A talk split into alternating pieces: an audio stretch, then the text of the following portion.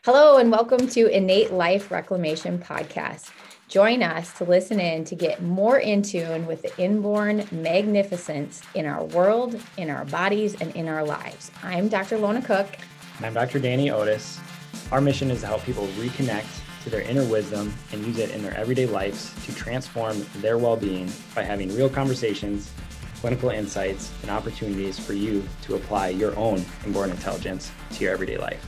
So start now by tuning in and turning on to the full potential of your body and life. All right, guys, welcome back to Innate Life Reclamation. We are in our third season now. Yeah. And in this season, we're focusing on some of the like things that we're seeing day to day in the office that sometimes people just don't know chiropractic can help with. And we're going to just be discussing those things. So, again, I'm Dr. Lona. And I'm Dr. Danny. And we are in Chippewa Falls at Cook Chiropractic. And this week, we are going to be talking about, we've seen a few different people recently, but one that we're really going to chat about where they've had post surgery on a shoulder some pretty significant restriction in their range of motion. And it's to the point that it's really affecting their ability to go back to work even if they're cleared to go back to work. Yeah. And people obviously with like the different labels, they might label us as like uh, frozen shoulder or partially frozen shoulder, right? Um, where having a hard time moving, they're thinking about moving it, but their shoulder's not following suit. Mm-hmm. Um, yeah, it's it's an interesting thing because I feel like when you go into these surgeries or quote unquote um, to fix it, I feel like more often than not, we see people coming out with um, maybe the opposite. Yeah, or challenges that are still left over. So mm-hmm. I think, you know, one of the things that is common in our society is we want quick fixes. And so sometimes we're not thinking about what comes with the surgery and there's still healing to be done post surgery certainly mm-hmm. just as much healing post surgery as there maybe was if you would have elected not to have the surgery. Mm-hmm. um, and so not to split hairs on debating whether or not you should or shouldn't have certain surgeries. It's more about recognizing that all healing is a process.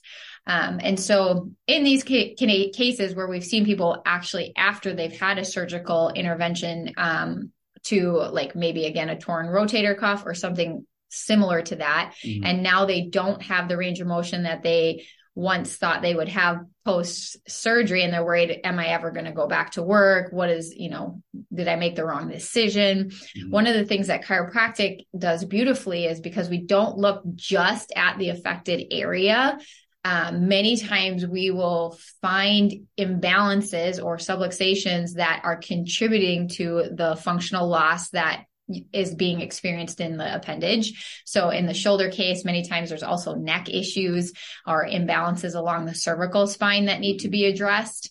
Um, and that may be part of what was contributing in the first place to the injury or the the challenge that led the person to the surgery. Yeah, and especially you talk about everything's connected, right? And in the upper cervical spine is where all of our cranial nerves are. And one of the cranial nerves that innervates our traps is one of the things that we see starts to overcompensate when muscles in the shoulder are turned off, torn, or just not functioning the right way pre or post surgery due to the scar tissue that's probably built up. So also in our society, everything we're doing is in front of us, looking down at technology, mm. typing, working, right? So our shoulders naturally roll in turning off a lot of those rotator cuff muscles and then starts to really engage the traps. Now, when the traps get tight, those run up right on the back of your neck. And again, right at that top of the neck, right at the base of the skull, and can really start to inhibit a lot of that function with those cranial nerves to then again bring our shoulders back, open us up, and then properly engage a lot of those shoulder muscles. So when people come in post surgery or even pre surgery, um, there's just a lot of scar tissue in that area. So again, we have to start to open them back up to allow those nerves to start to function the right way. So these areas can really start to heal and then get back to the way that they should be. Yep. So don't um don't forget if you have someone that maybe is thinking this is just how it's going to be like post surgery they've got functional losses range of motion losses they are maybe pretty dejected because they're not healing at the rate they thought they could.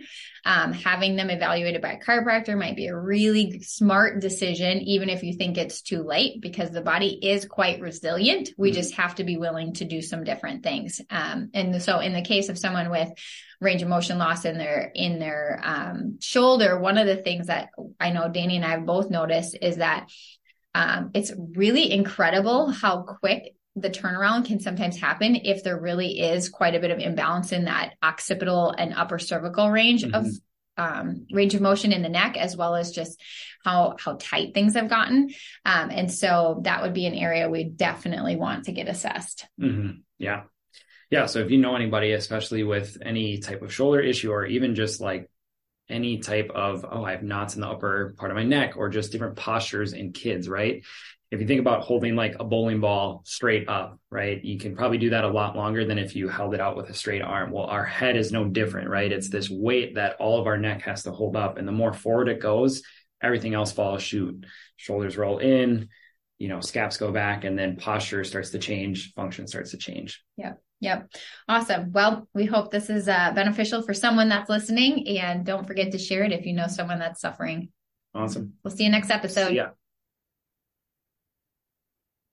Thanks for joining us at Innate Life Reclamation Podcast. We hope you found tips and tricks to start incorporating innate into your everyday life because it is in your everyday life, whether you see it or not. You can find both Dr. Danny and myself at cookchirocenter.com or on any of our social media. And we'd love for you to share our podcast and leave us a review. Thanks for listening.